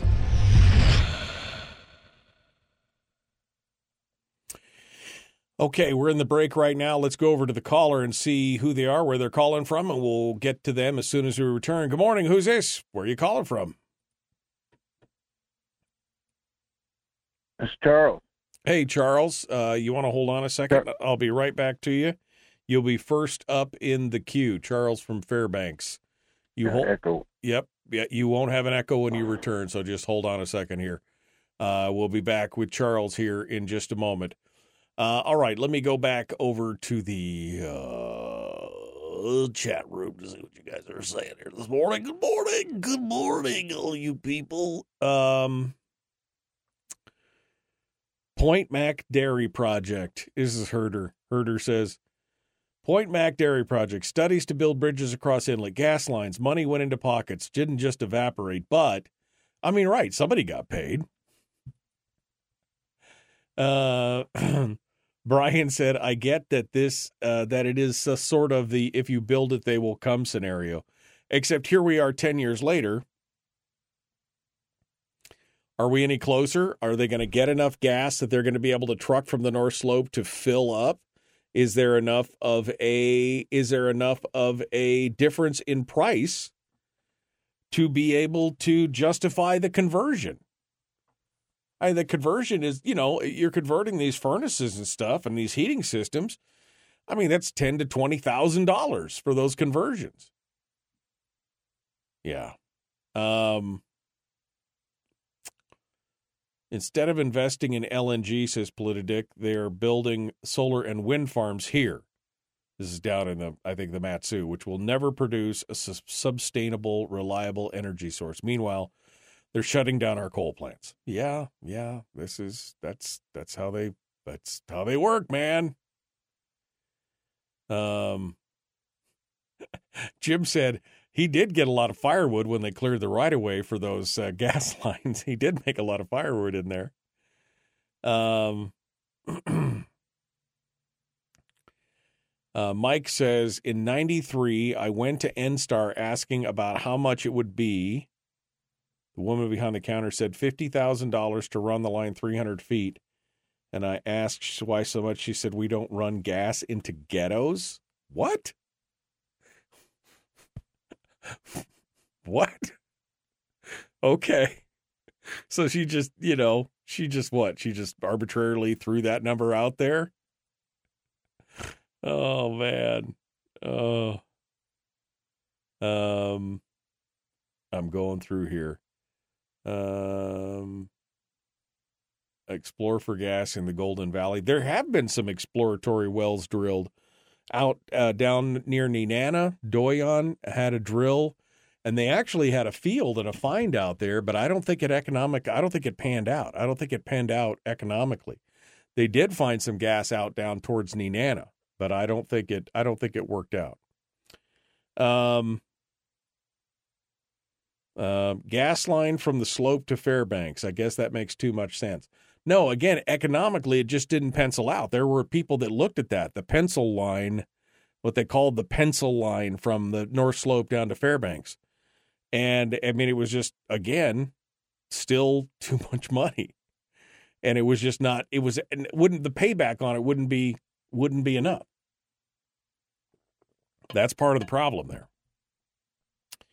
Um, I don't know why my comment on trucking gas get down appeared three times, says Randy. I don't see it three times, Randy. So maybe it's just your, maybe it's just your thing freaking out. But I didn't see it three times. It's snowing in Big Lake, said Politidick. God bless.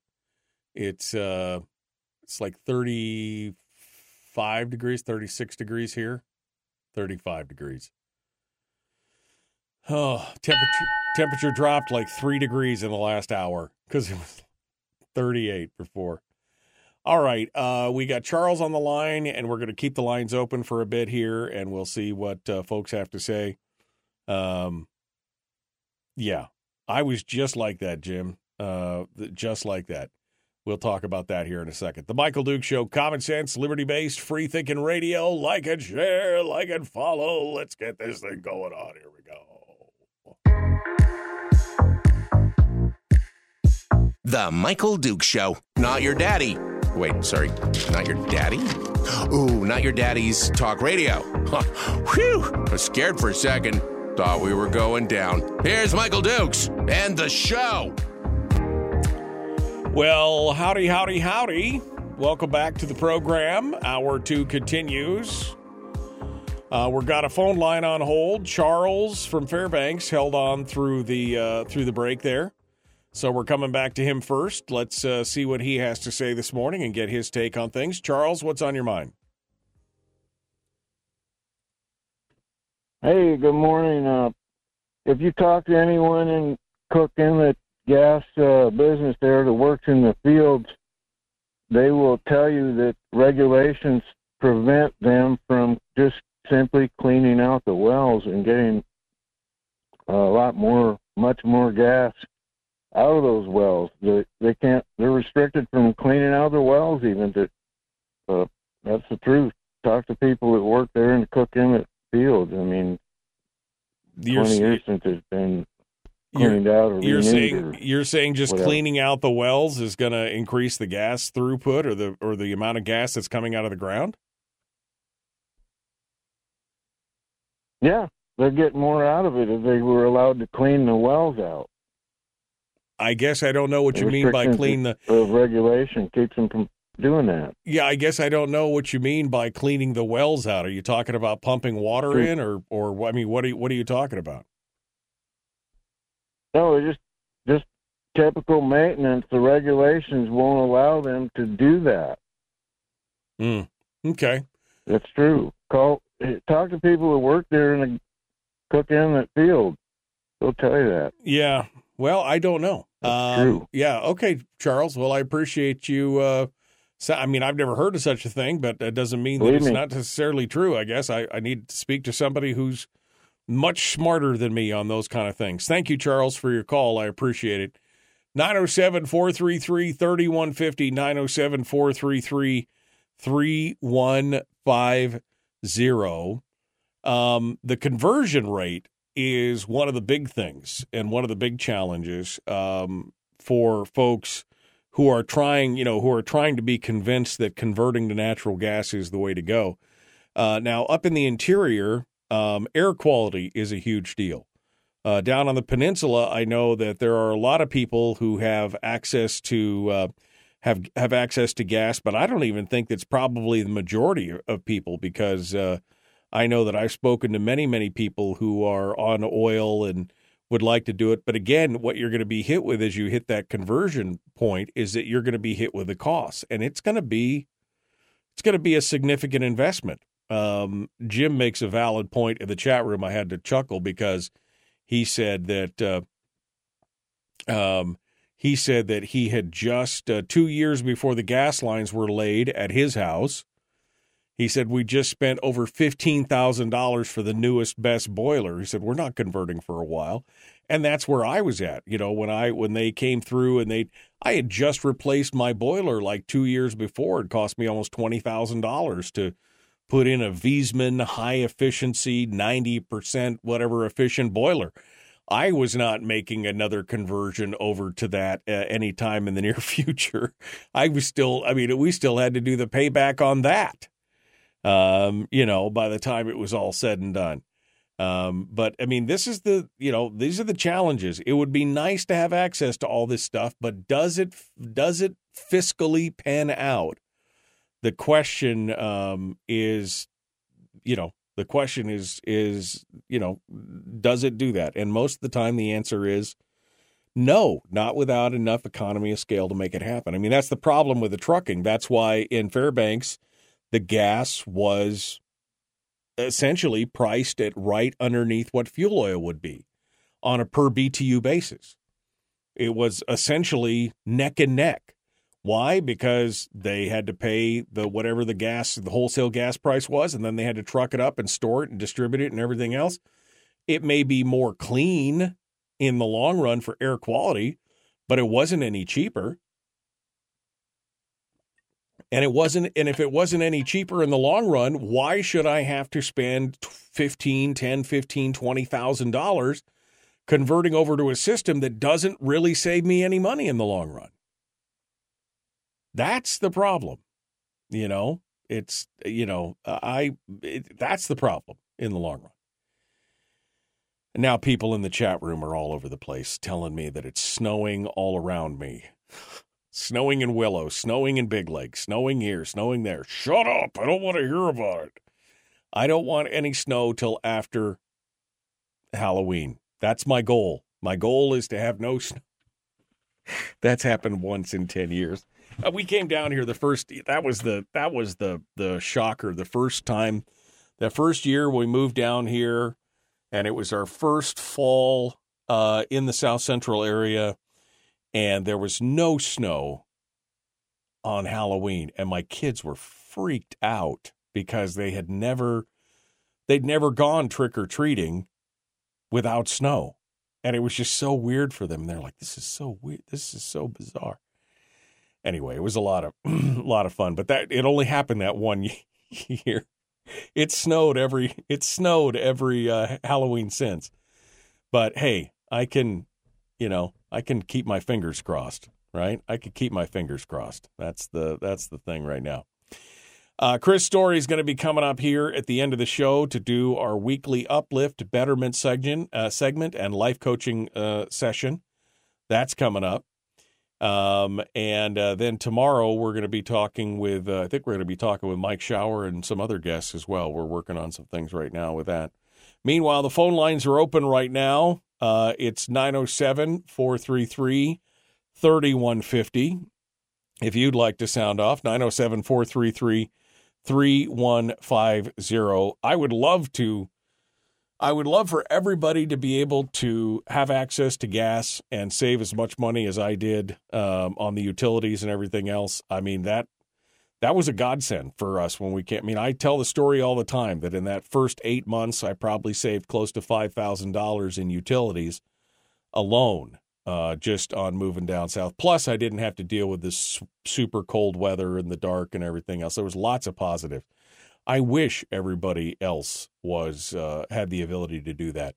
But until we get the economy of scale and until we get enough demand and can have contracts signed and everything else to help offset that, we're just not going to see a lot of gas coming from the slope down to the uh, down to the rest of the state.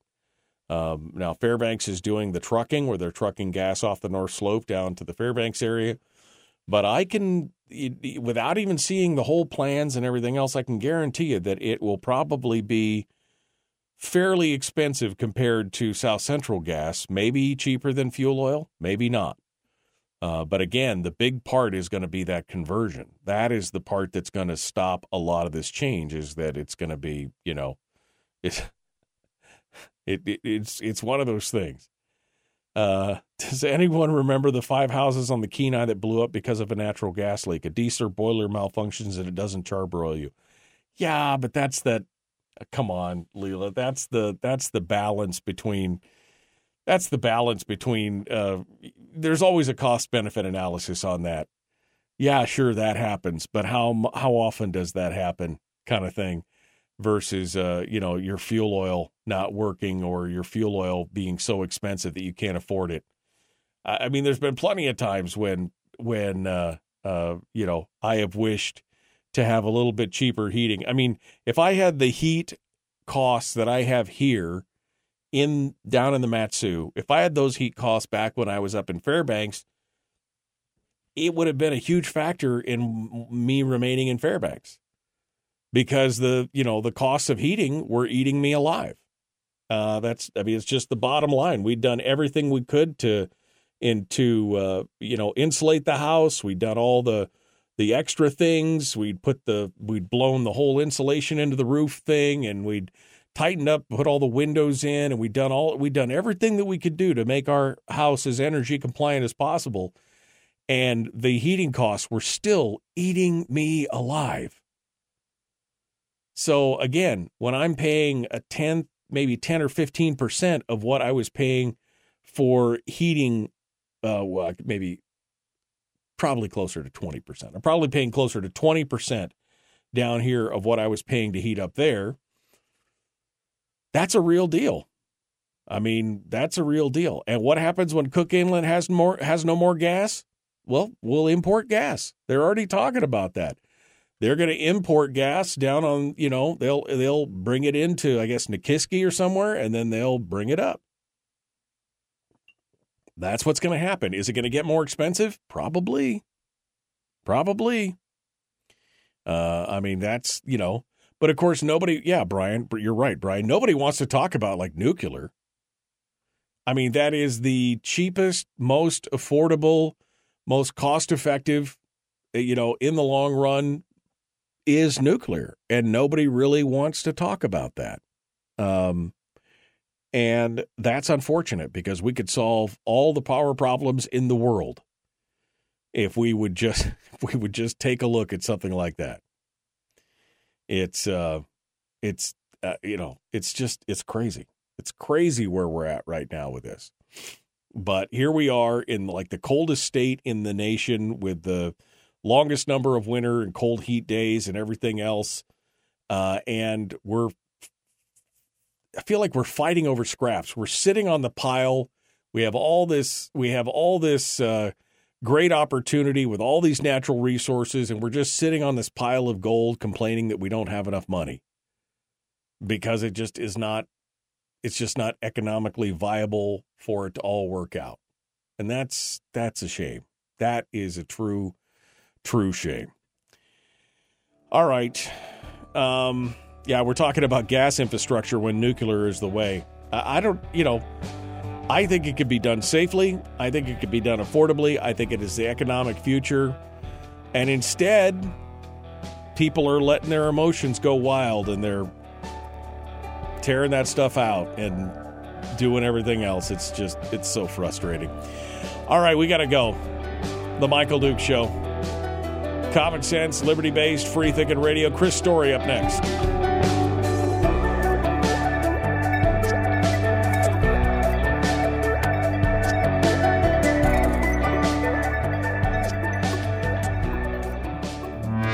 Broadcasting live through a series of tubes. Allowing all of these uh, entities to provide streaming stuff going on on the, on the internet. Well, it's kind of hard to explain. Sorry. Streaming live every weekday morning on Facebook Live and MichaelDukesShow.com. Okay. Okay. Um, let me see. Let me see what we got going on here. Uh, I think it's all about scale, Jeannie. Jeannie says heating with gas isn't all that cheap. I put in a wood stove as a primary source and set the gas furnace to come on at 60. Well, that's great. But uh, when you're saying not all that cheap, what do you mean? How much money are we talking about here? Because in Fairbanks, it was, um, you know, when I'm paying a $1,000 a month to heat the house, if it was $500 to heat the house with gas, that's cheap comparatively, right? I mean, that that's the kind of money where, yeah, 200 bucks a month for gas. That's not a bad deal. 200 bucks a month for gas, Not a bad deal, Jeannie. I would take that all day long. That's what I about what I'm paying right now is 200 bucks a month for gas. That's cheap. Cheap.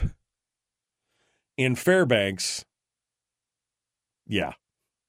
In Fairbanks. It was 90 bucks a month in Fairbanks just to keep in the summer when it was hot, just to keep my hot water going. Okay? Now, I know six people, showers, the whole deal.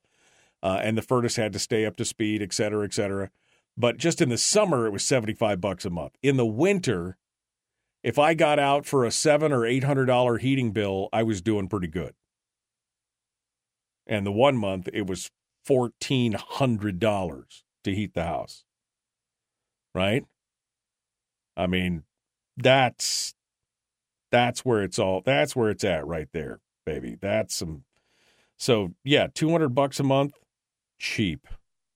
Cheap. Cheap, cheap, cheap. Um all right. Why whoops. No. Trying to get I'm trying to get connected here. Uh come on. There we go. Come on. Let me try this again here. I'm trying to get this thing squared away with Chris. Yeah, Melissa says it's 800 bucks a month for her to heat her house right now. That is significant. So, yeah, 200 bucks a month, Jeannie. I know that probably 90% of the people in Fairbanks would take that as a cheap alternative what they're doing. So remember it's always about it's always about scale and uh and uh location and it's all relative at that point. Sorry, I'm trying to get my phone connected here so that we can call Chris. And there we go. Try that, see what is going on here. Uh-huh. Do I have my phone turned all the way down? Yeah. That was the problem the whole time. Yeah, the whole time was that I had the phone turned all the way down because I'm an idiot. All right, let's uh let's try this again and we will connect it one more time. Okay.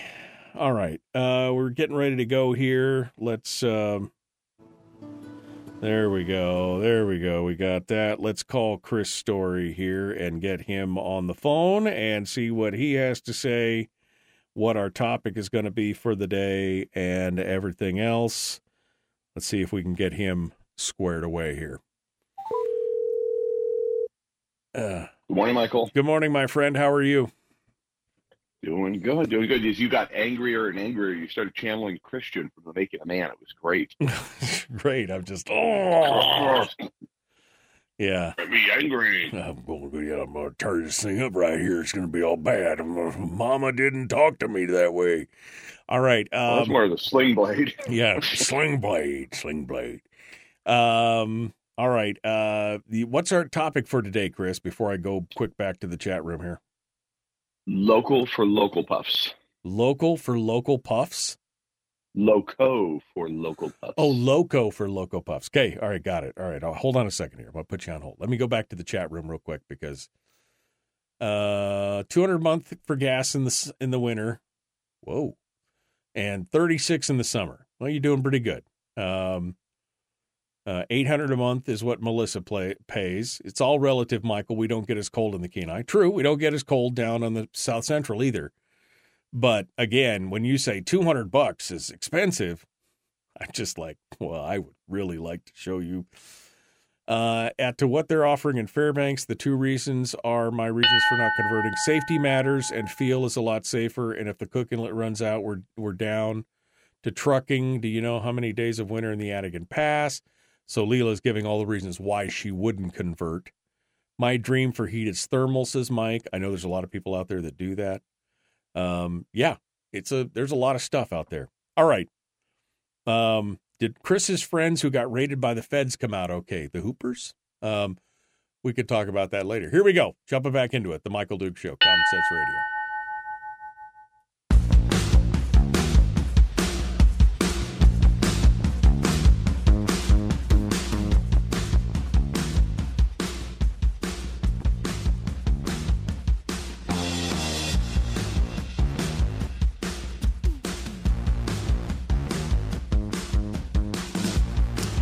Okay, it's that final segment of the day, and we are ready to do it.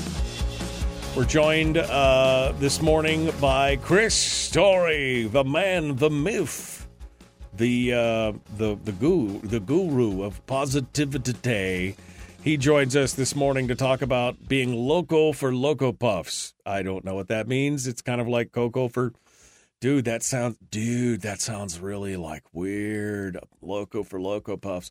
What's going on, my friend? What uh, what's on your mind, Stoner?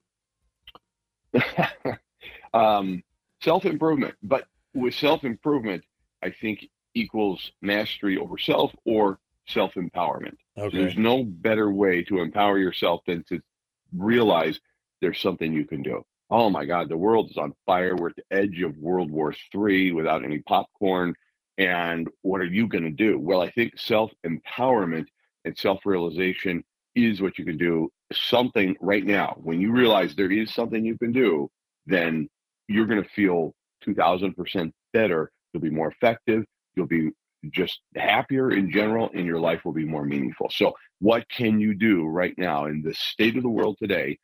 You can get loco for local puffs. In other words, start where you are and act locally, buy locally, vote locally, empower people to run for office right in your own backyard and support the people that do, support people that are running businesses right where you are. For more than 75 years, Michael, major food marts and supermarkets and the like have been studying you at, le- at a very intimate level with cameras.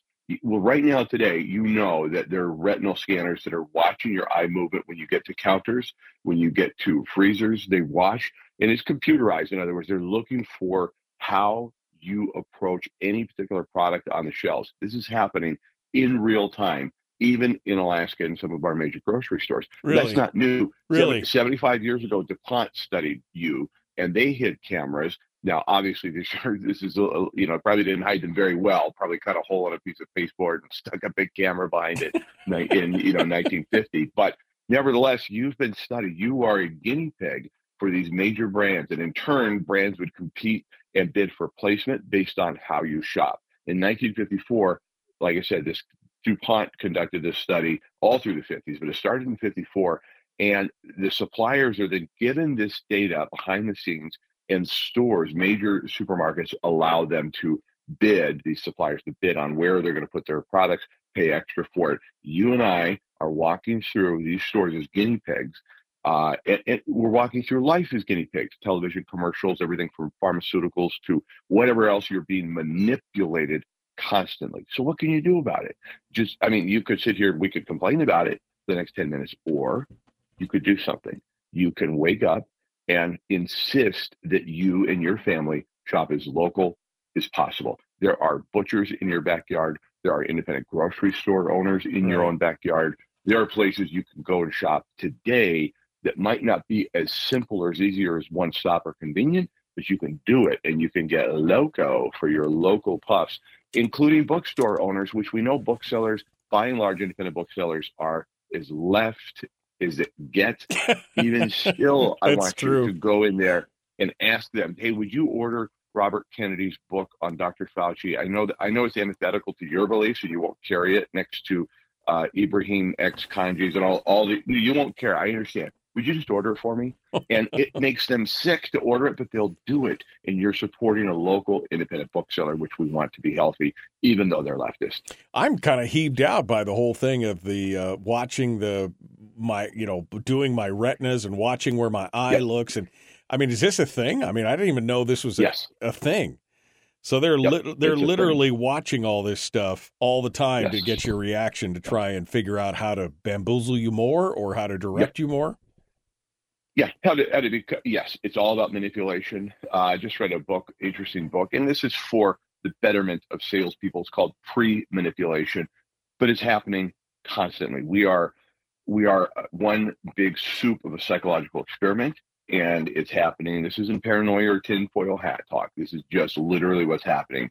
And until you go into say IGA in in Kenai, or you're going to Echo Lake Meats in Soldotna, or you go into Coles Market in Homer, Alaska, or you go into whatever store is independently owned in your own backyard, that's where we ought to be shopping. That's where our dollars should go. It's time to wake up. Our local coffee suppliers. I know that you know the, the Starbucks is convenient and and they got some great flavors. You know what?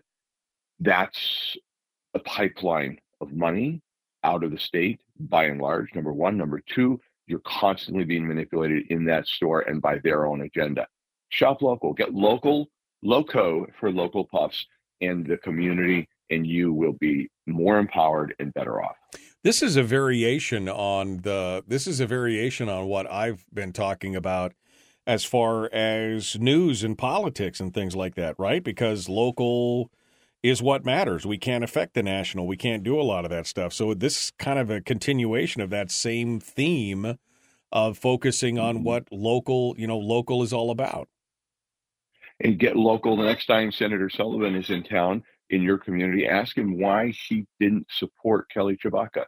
Ask him straight up. Don't don't let him uh, filibuster and talk about the caucus and well, we need to follow the party. Say sorry, not in our backyard, buddy. If you want to be local, you want to be an Alaskan. You have to do more than show up here once in a while, dance around the Kenai River, and take your pictures with Ted Cruz. You need to, you, Senator Sullivan, need to be responsible to the locals and tell us exactly why you ousted Kelly Tshibaka from the race by supporting Lisa Murkowski because Mitch McConnell told you to. That's local. Let's get local. And, and we don't need to be threatening or angry uh, I've gotten past my anger at him towards that, and I'm just literally committed to him never receiving the seat again. I told the same thing to Mark Begich. I said, if you vote for yeah. Obamacare, I'll do everything within my power to make sure you never get reelected. Guess what? He didn't get reelected. Yeah, good thing your anger's behind you because you don't sound angry at all. I don't sound bitter at all. But I mean, it's like, well, what can you do? It's so I know, frustrating. I know. It is frustrating. And, and yet, wait a minute. You can do something. Act local. Talk to Senator Sullivan's team all around Alaska push back on these issues.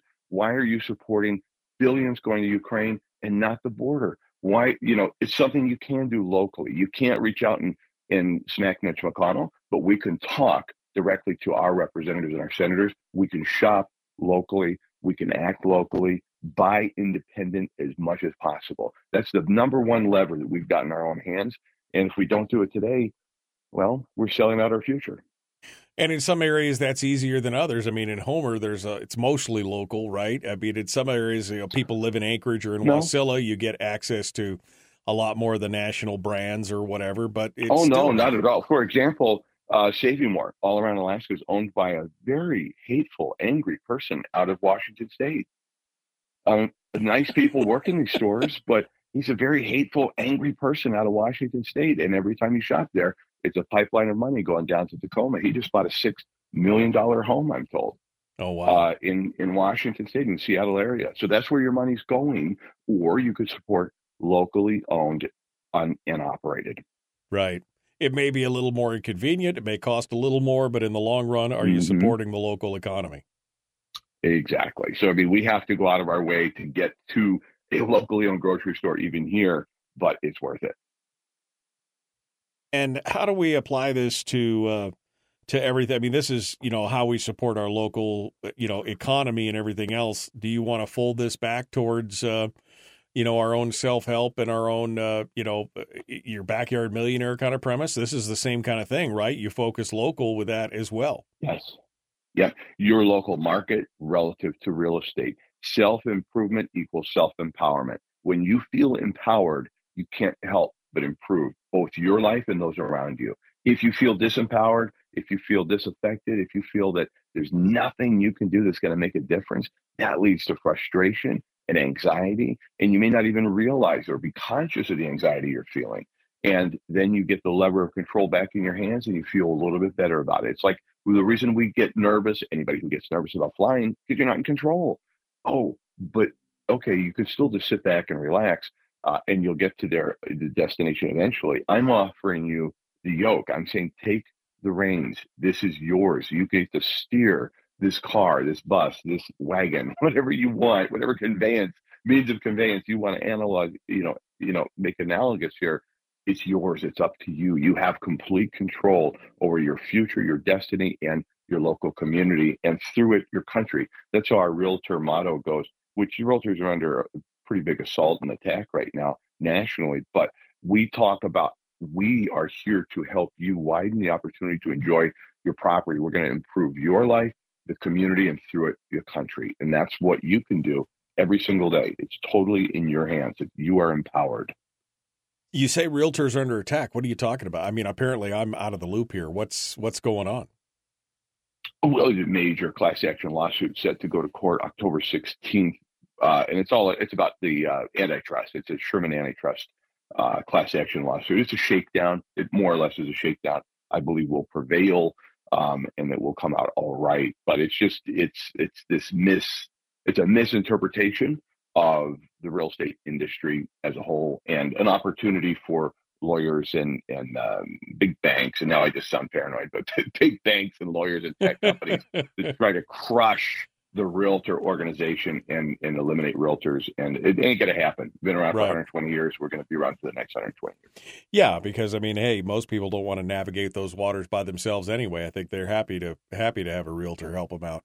Um all right. And it's uh, it's all local. Yeah loco for local puffs. Uh i i mean i kind of like that idea it can be um, a little more expensive, um, but in the long run, I guess we're keeping the money local and we're supporting the community as much as possible. Yep, exactly. The self-licking ice cream cone.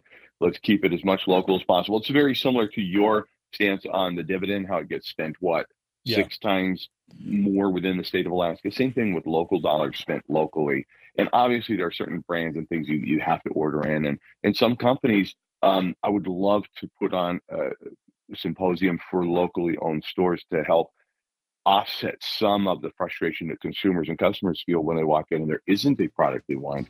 And maybe you get the wrong clerk on the wrong day. He's like, mm, don't have it. like, well, could you? Could no, you order it? I mean, I look. No. I would. I would definitely say that some local business owners need to work on their PEF, which is the personal experience factor inside of the store uh, yeah, you should have a symposium to teach them about you know that experience for the customer as they come through the door. That should be the most important thing. You're you're 100 percent right there. I think most business owners could benefit from that. All right, well, Chris Story, local for local puffs. Uh, keep it local, keep it going. Author of The Backyard Millionaire, I love HomerAlaska.com is his website. You can go there and find all the links to everything you need. Thank you, my friend. I appreciate you coming on board. Thank you, Michael. Great uh, day. All right, folks, we are out of time. We got more coming up tomorrow. The Michael Dukes Show. Be kind, love one another, live well. Uh, Chris, are you still there? Any final thoughts? Yeah. Yes, sir. No, no, that's it, Michael. I think, um, yeah, just it makes me feel good. So I thought if it makes me feel good to feel empowered and that there's something I can do, I would share that message because it just it is frustrating to watch the world set itself on fire. And, yeah. Ah, what can I do today? But just keep my nose to the grindstone. Well, there is something you can do, and you can empower yourself by acting local where you are with what you've got. No, I, I agree totally. I, I, I agree, but I think you you that that final little nugget on the end there.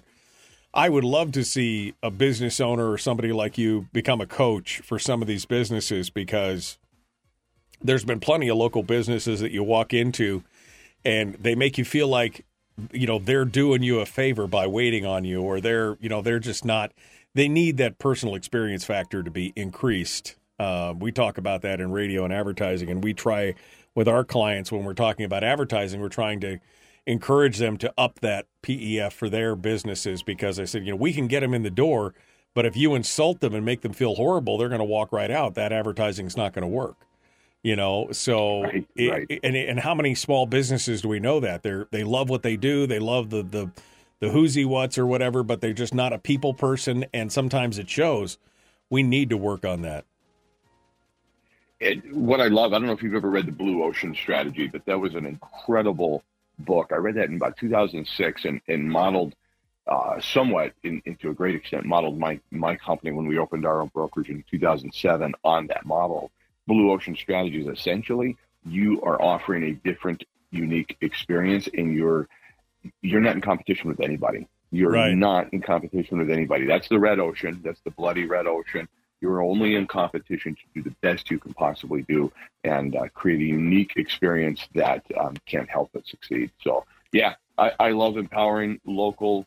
This idea of shopping local whenever and however possible. There's always going to be something you need to order in, but man, there's so much more we could turn our attention to here locally if we would just if we just do it. Yeah, absolutely. All right, well, Chris, thank you so much, my friend. Good to hear from you. We will talk to you again soon. And I didn't mean to say that I single-handedly uh, ousted Mark Begich, but that's the way it came across because it, sometimes in my mind it. I do feel like it was just. I me. love it. Hey, no, I mean, I will give you credit where credit's due. It's all you, baby. Okay. Now, Thank if you. you, if you can me. if you can only do the same thing with Sullivan, right? I mean, just No, work- don't worry though. They're all going to land just like Mark Begich landed a six hundred thousand dollar consultancy in Washington D.C., which is code for lobbying. Uh, when Yeah. you call, no, they aren't going to get hurt. Six hundred grand. They're only making one seventy a year in, in Congress or Senate. Yeah. So six hundred. That's a that's an increase. If we were just to help Sullivan get that consultancy, he'd be making six hundred k a year. Yeah, I know. That's what we need, right? Let's help him. Boy, that revolve we can do that locally. that revolving door is just frustrating Mm. to watch. All right, my friend. Well, it's good to talk with you. We will catch you Okay, Michael. later. Thanks. Thanks. All right, bye-bye. Thanks for being part of it.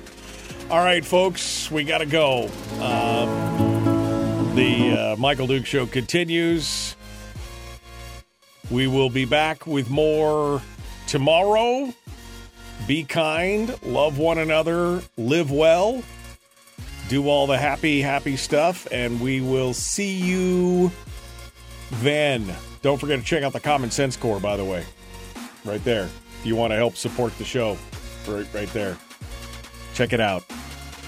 All right, but we will see you tomorrow. Have a good one. Enjoy.